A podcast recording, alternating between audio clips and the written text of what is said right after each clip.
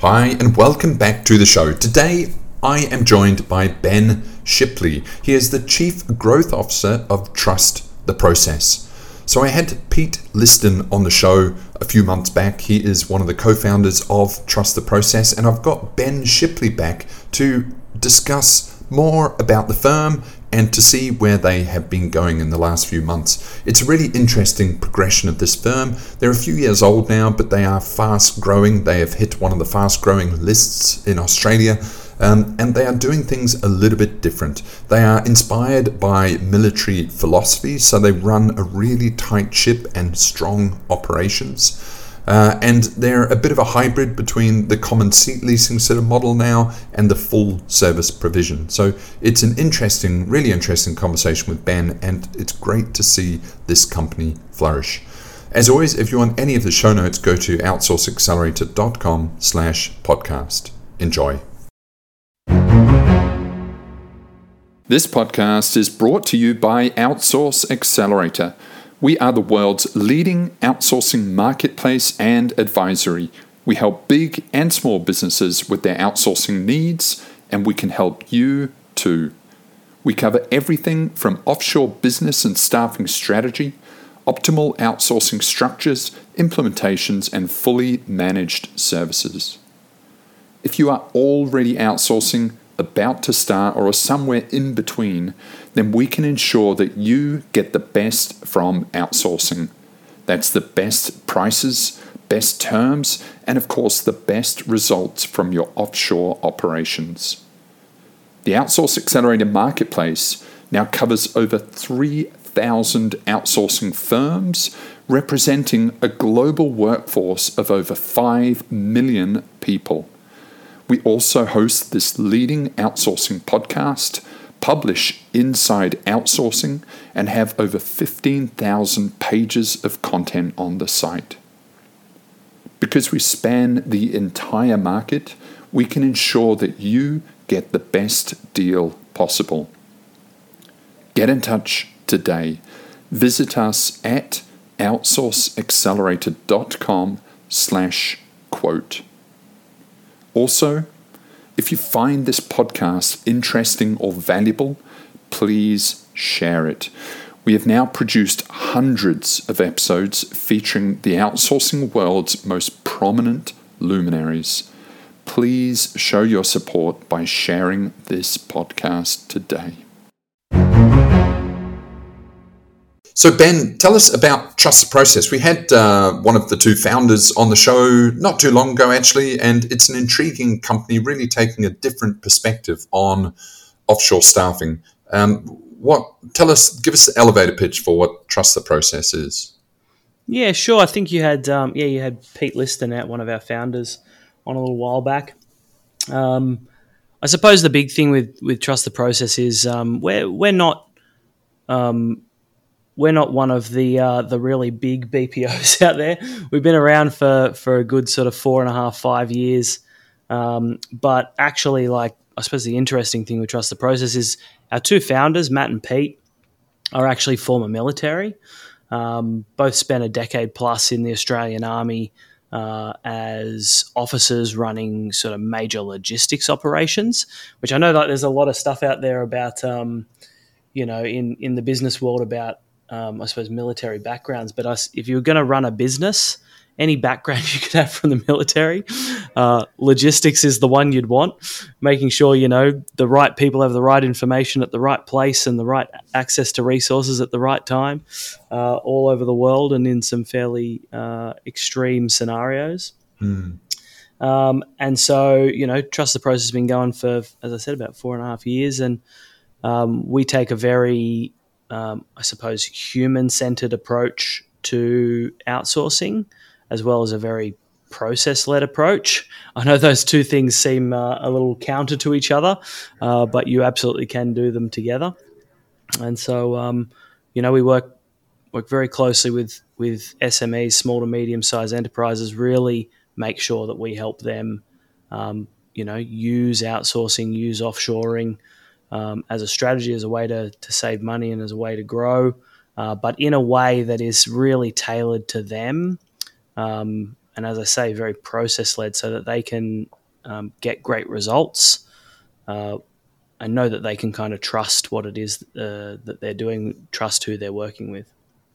So I had Pete on the show, Pete Liston, and mm-hmm. uh, and I believe Matthew as well.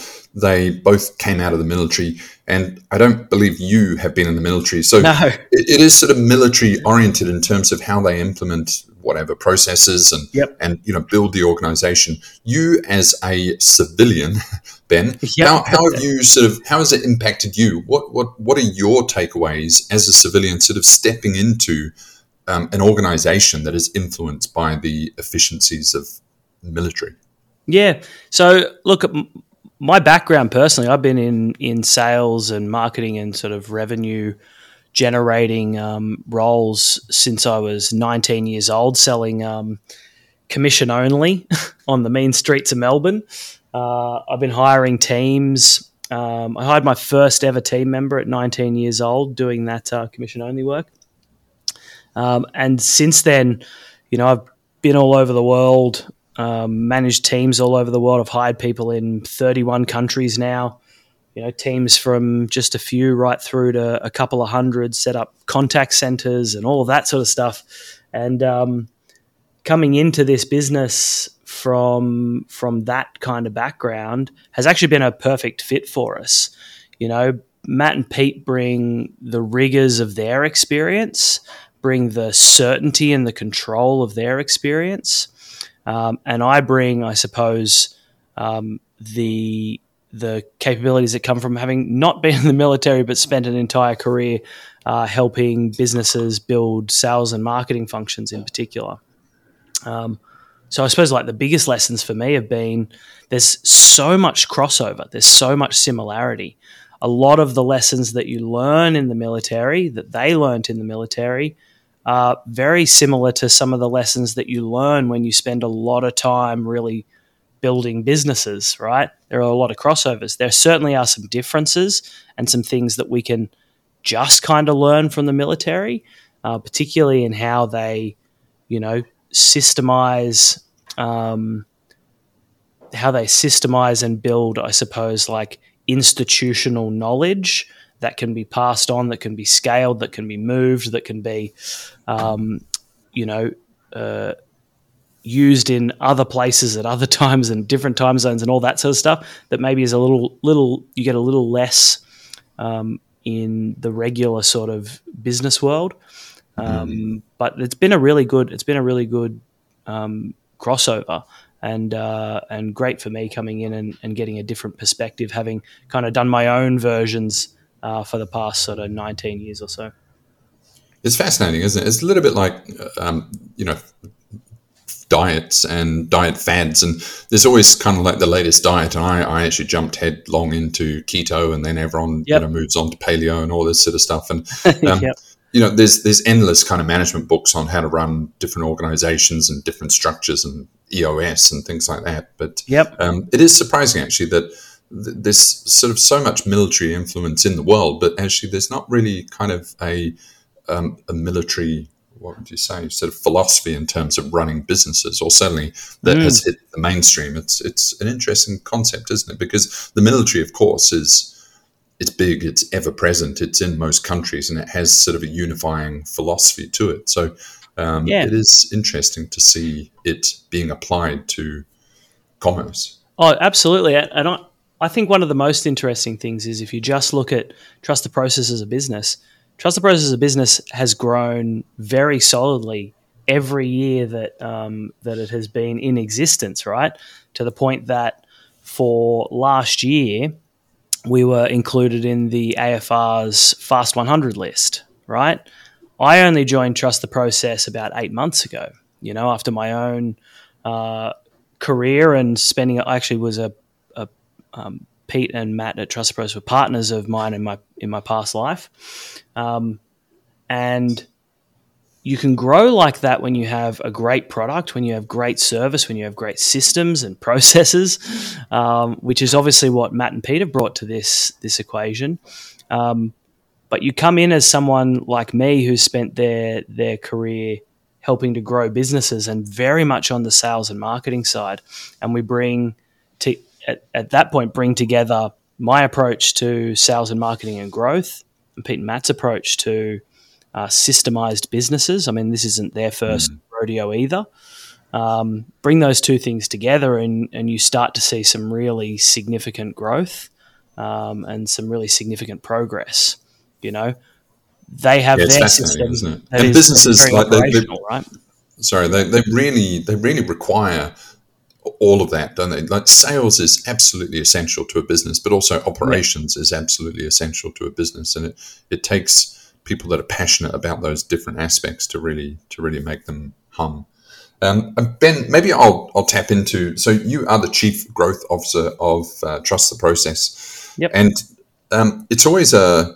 I'm fascinated by the the concept of selling, outsourcing, or offshoring, or staffing. Mm to I think to all of us in the industry, it is a no-brainer. You are able to access yep. high quality staff at a significant discount, and then also you get you know the sort of operational uh, oversight of people like Pete and Matt thrown in to help you with your business and your processes. It's it's a no-brainer, but it's actually surprisingly hard to sell. I thought getting into this game, you know, within 10 years, every single business in the world would hire globally instead of locally.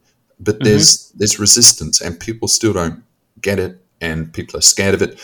From a sales and growth perspective, what do you think about that generally, and, and how do you mm. break through that resistance? Yeah, so um, look, I've I've used outsourcing for myself for years. I've had global teams for for years, and so um, I, I totally agree with you. I, I came in with with no um, resistance to the concept because it's something that I'd done for years and used very effectively for years. Um, there certainly is some resistance, but I actually think that some of the resistance, and uh, I apologize to anyone in the industry that gets caught up in this, but um, I think some of that resistance this industry causes for itself. there is uh, there is a bit of a tendency to to overpromise and underdeliver, or actually, I don't even think that's that's entirely accurate. I think there is a tendency to sell people what they're asking for, and this, to me, is where a lot of problems with outsourcing come from. Outsourcing should be simple. It's never easy, right? And no matter who you work with, you're going to have challenges. And I think what happens a lot is that someone comes into the concept of outsourcing, offshoring, whatever version they're going with, uh, and they talk to someone. They say, "I want to solve a problem," and that person, that organization says, "Great, we can help you with that. Let's hire somebody." They hire somebody, and that person set, tends to not work out. I think there has to be if you're going to sell in this industry, there has to be some ownership from um, the outsourcing organization to really tell the customer the truth about what works and what doesn't. Um, you know, whether their strategy will work, whether the types of skills they're looking for is going to work, because you do enough of this stuff and you start to see some pretty consistent patterns of, of what does and doesn't work. I'm obviously very lucky in that I spent so many years using outsourcing that I have a good understanding of what does and doesn't work, all from my own trial and error. Um, and so I think that's a that's a main thing is if you're going to sell in this industry, it is harder because you really have to make sure that your customers have the right expectations. You really have mm. to make sure that you, uh, you know, I think in a lot of sales there is um, there is a tendency to maybe not give all of the information because you don't want to scare people off.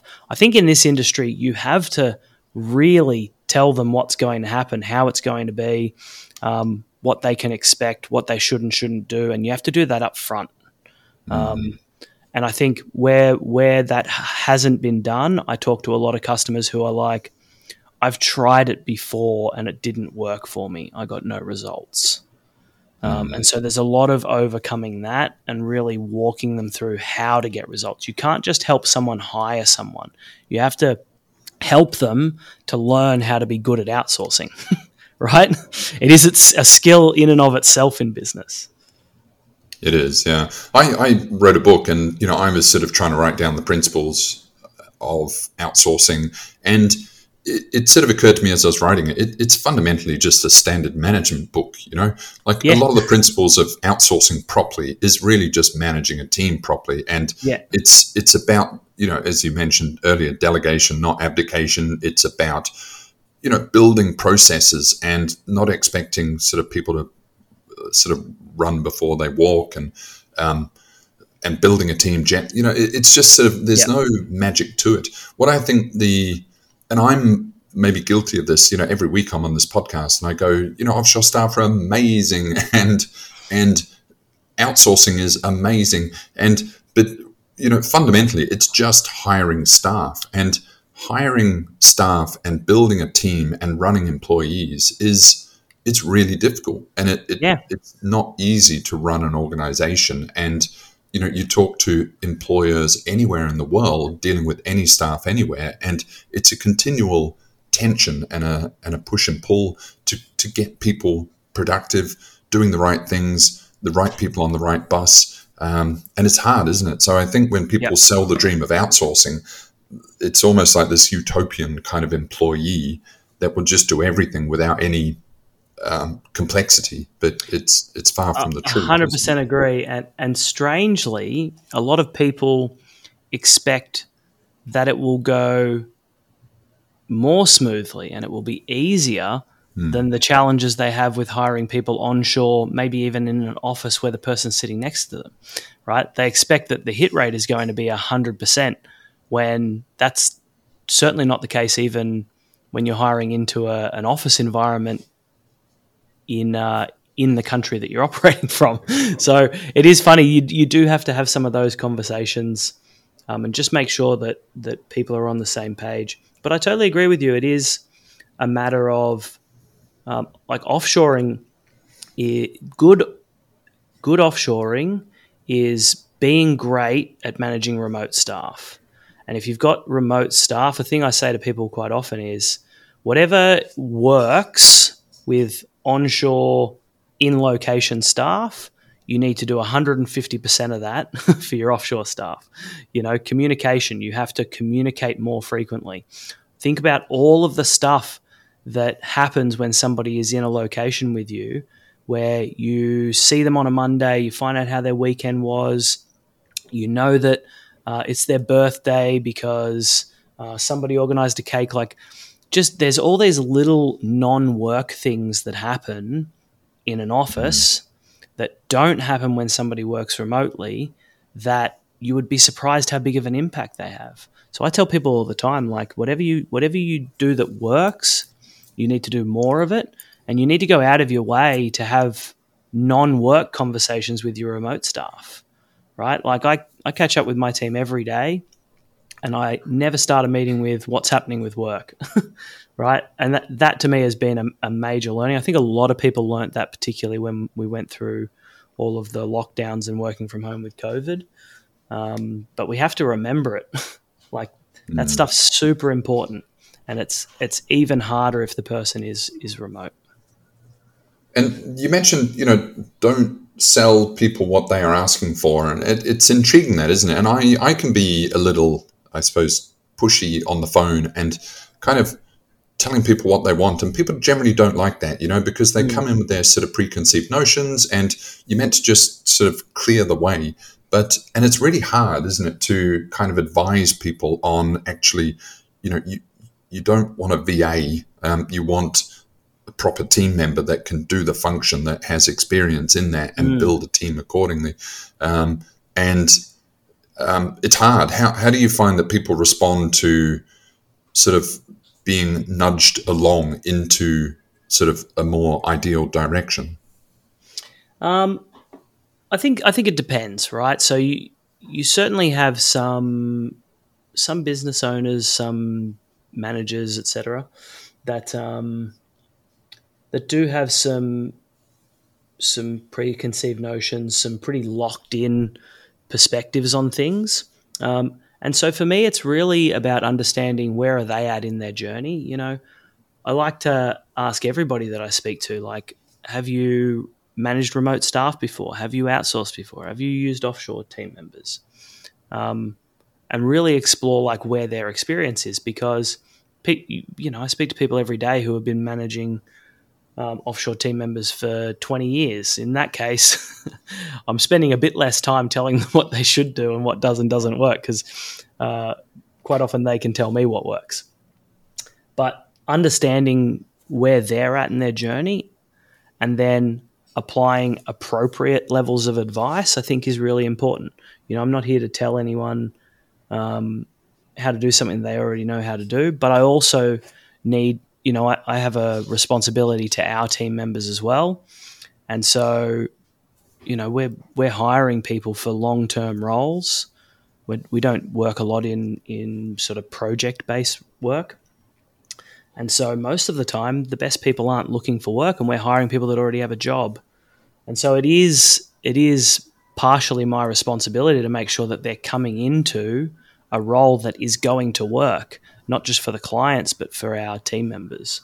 Um, and so sometimes it takes a little bit of cajoling, um, but I think usually if you have the right level of knowledge and you can have a, a a good conversation with somebody about what they're trying to do and talk through from your experience what has and hasn't worked and let people kind of make their own decision um, but with all of the information i don't tend to get a lot of a lot of you know i don't tend to get a lot of people telling me no we're going to do this even though you don't think it's the right thing to do it happens pretty rarely look i spent the last um, the last three years before i joined over at Trust the Process with um, one of Australia's largest um, business coaching organizations, teaching hundreds of members uh, how to sell.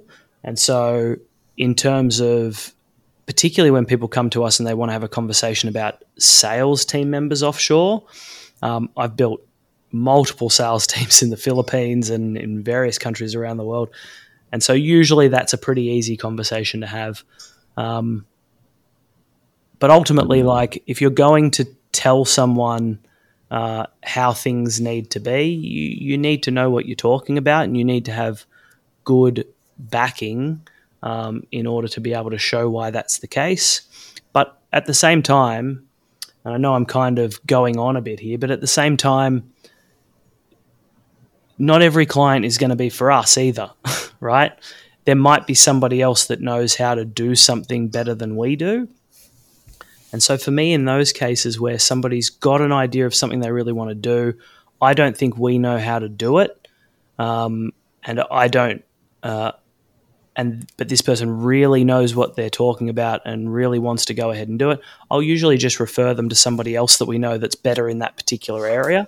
So I think um, I suppose as, as, an overall approach to that scenario is you, you also have to be willing to just you, you're not just there to sell something to them that you don't know how to deliver. Mm. You hmm. have to be pretty honest about this stuff. Sometimes you'll get pushback, sometimes you won't.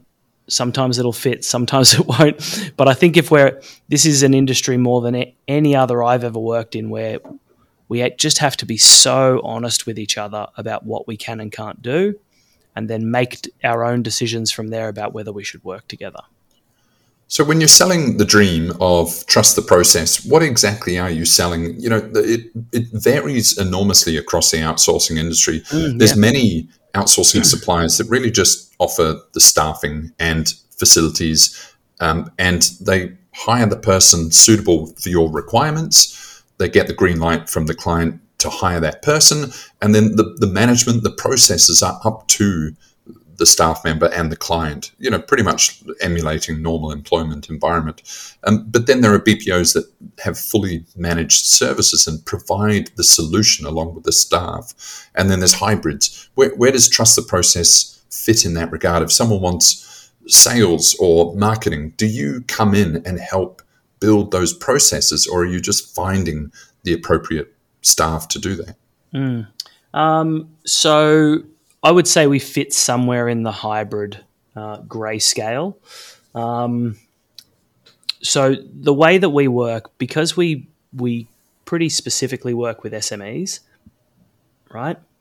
Um, we've built our process, we've built our structure as a business around what works for those types of businesses, right? One of the challenges with uh, fully outsourced, fully managed services ultimately ends up being that you you go to offshoring for cost savings, and it doesn't end up being a significant cost cost saving by the time you factor everything in. And so we sit somewhere in the middle, but um, really we are hiring staff. We are hiring staff to be their staff, obviously through our books, but um, to be treated like internal members of staff. Um, for the types of clients that we work with, though, you you have to have more support than that, right? There's not many entrepreneurs out there that know how to do absolutely everything or have oodles of time to be able to manage absolutely everything that's happening around them. And so there's a couple of things that that we find really important. Um, the first one is you you do have to have a focus on retention. Um, whilst a lot of people come to us looking for cost savings, uh, your greatest cost in outsourcing is very rarely your hourly rate of the staff. It's usually in all of the time you have to spend when you get it wrong, uh, when the person leaves, when you have to replace, all of that sort of stuff. And that's where a lot of people um, find it challenging. Um, and so for us, like we pay a little bit above market rate to our team members. Um, we pay them healthcare and social security, and we pay them annual bonuses. Um, and we do a lot of like I suppose internal cultural work to try and make sure they have a great environment, um, and so that they stick around for the long term. And I think that's a that's a really important element, particularly for the types of businesses we work with. Um, the second thing for us is that um, businesses don't have a whole heap of time. Most people in business don't have a whole heap of time to spare, uh, and so sometimes they need a little bit of extra help, um, particularly in in applying a localized context to how they manage people. Mm. Um, I, I tell you that the greatest learning I've had with running offshore teams is you have to have an in-country counterpart. Um, like, and I give the example all the time. I worked for a company years ago, and apologies in advance to all of my American friends, nothing against you, uh, but I worked in a company that had all American managers in Australia, right? And they just couldn't retain people because the business culture in Australia is fundamentally different than it is in the US, right? We're obviously very relaxed, um, maybe uh, you know a, a, little less formal, a little uh, maybe being an understatement, and it just didn't work. We couldn't, they couldn't retain people. People were unhappy, but th- those were good people that were probably great managers in in the US. Mm-hmm. And the same applies to wherever you, you're you're managing staff, you do need to have some localized understanding of cultural norms and the norms that exist within business and management. Um, and that's been a, a, a, major game changer for me. I'm very lucky. I have um, somebody in the Philippines has been working with me the last few years. Big shout out to Bel Capistrano, um, who is essentially that person for me in the Philippines and has been at multiple places. And so for us, structurally, every single person that we hire for one of our one of our clients has an internal um, team leader. Uh, it, you know, obviously, when we start to get to the size of teams that they need their own standalone managers, um, then we shift a little bit.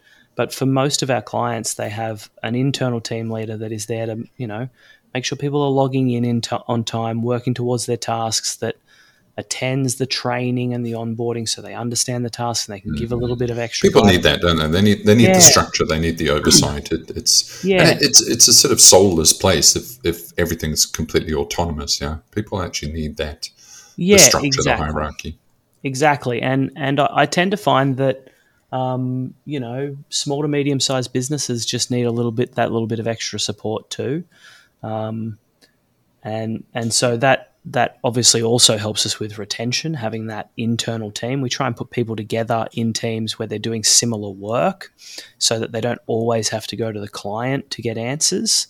Um, they've, you know, two people that are in sales uh, can often ask each other questions and get a little bit of help with a team leader that also comes from a sales background.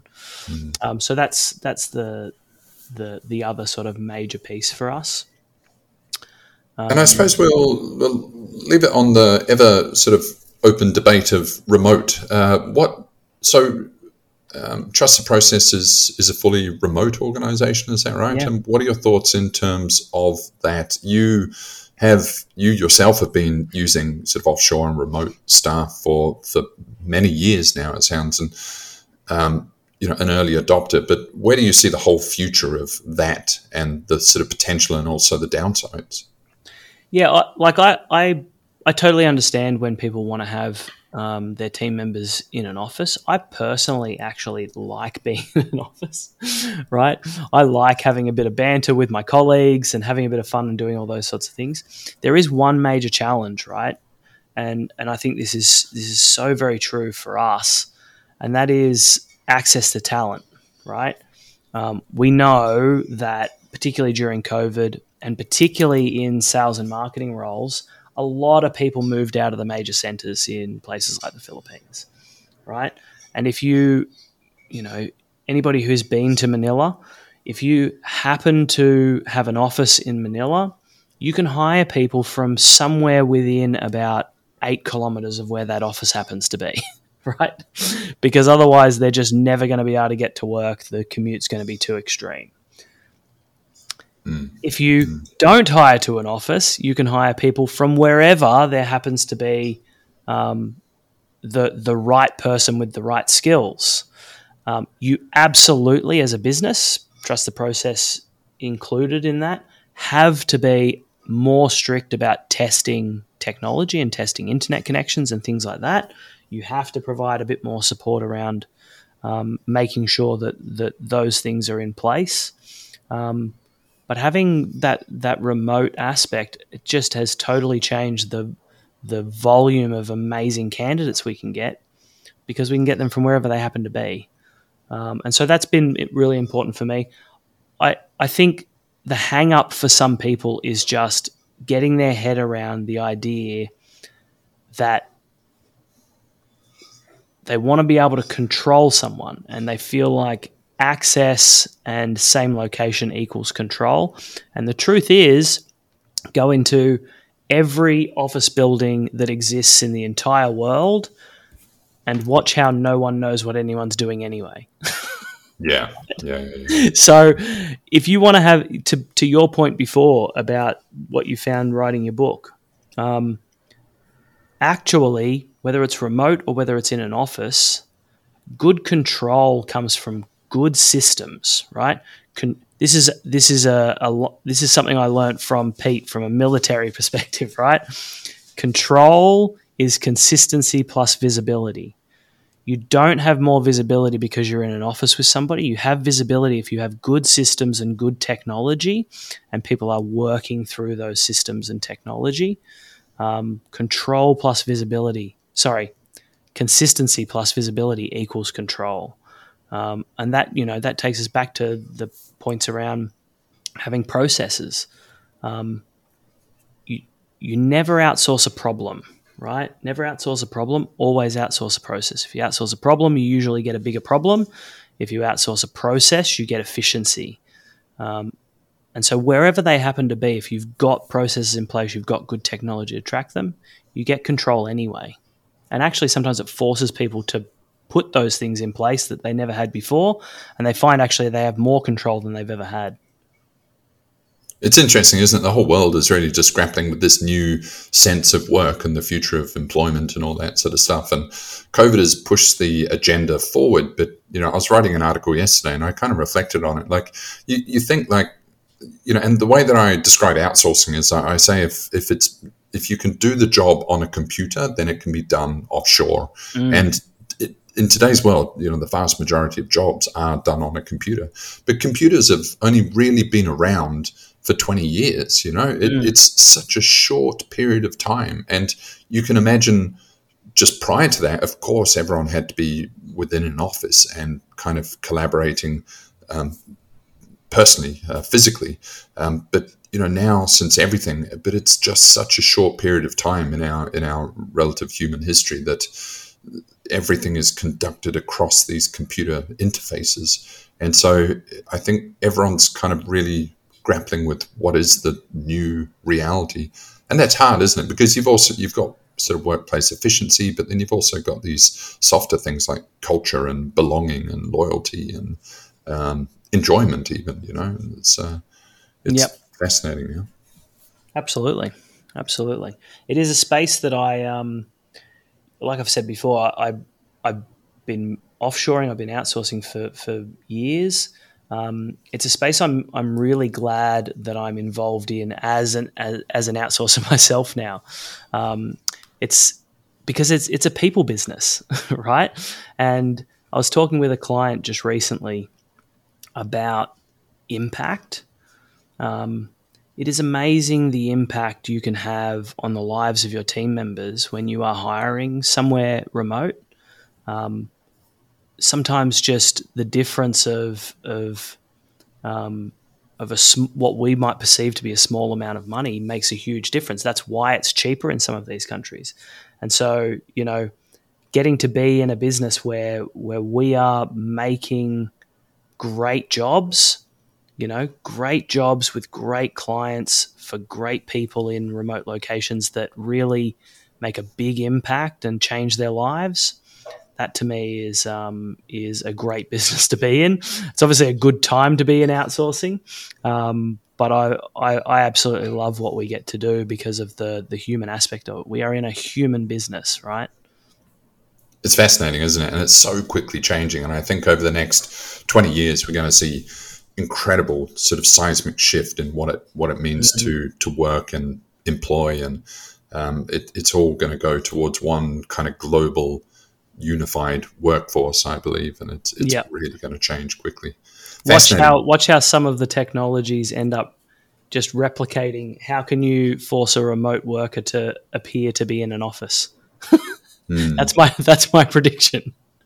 Yeah, yeah, yeah, yeah, yeah. But I do wonder what what's going to replace it. You know, I, I think mm. people still need belonging, and I, I fear for a future where you know we're we're relatively formed in our in our personality and lives now. But the sort of 20 year olds that are graduating from college, um, and if their entire career is in their bedroom, in their pajamas, you know, mm. switching between TikTok, work, and Netflix.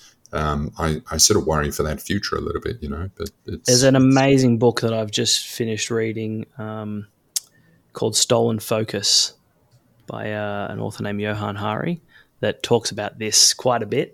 it is it is a, cha- a, major challenge. There's a lot of stuff that needs to be worked out. Um, but one one of the things that somebody said to me recently, there's a whole generation of people entering the workforce that have never lived without Facebook. Mm. That is, you know, having been one of the first people on it, being around in those really early days, it's kind of amazing to think. Yeah, and I, you know, like you and I, we're sort of relative pioneers in terms of adopting remote, and you know, I think sort of, and but to those kids, the sort of I don't know millennials or Gen Z, once they are thirty five, making hiring decisions, it will be a completely different bag. I mean, to mm. them, it's just they're native in yep chat rooms and WhatsApp and you know not native to offices. So it's it's their hiring decisions are going to be completely different. Huh? Yep, absolutely, absolutely. I'm I'm very interested to see what comes. Uh, very interested to see what uh, what solutions are found for improving the lives of remote workers and improving culture. Um, you know, there's there's so much we can do. It's it is an exciting space to be in. Uh, there's a lot we can do now, and I think that generally most businesses need to focus more on the cultural aspects and and making people feel um, a part of something bigger than themselves, feel like they're uh, you know really contributing to something beyond themselves. Um, and you can definitely do that remotely. Fascinating. What an exciting future we all face. Ben, thank you so much. As always, I encourage people to reach out to have that conversation and to even be challenged by Ben, you know, and to really get to the core of, of maybe what you need and, and how offshoring can help. So um, reach out, have a conversation. Ben, if, if people want to learn more, how can they get in touch? Uh, well, the two simplest ways are number one, you can always find us on the Outsource Accelerator platform, of course. Uh, you can also find us at www.trusttheprocess.com.au. That was Ben Shipley. He is the Chief Growth Officer at Trust the Process. As always, if you want any of the show notes, go to outsourceaccelerator.com slash podcast. And as always, if you want to ask us anything, then just drop us an email to ask at outsourceaccelerator.com. See you next time.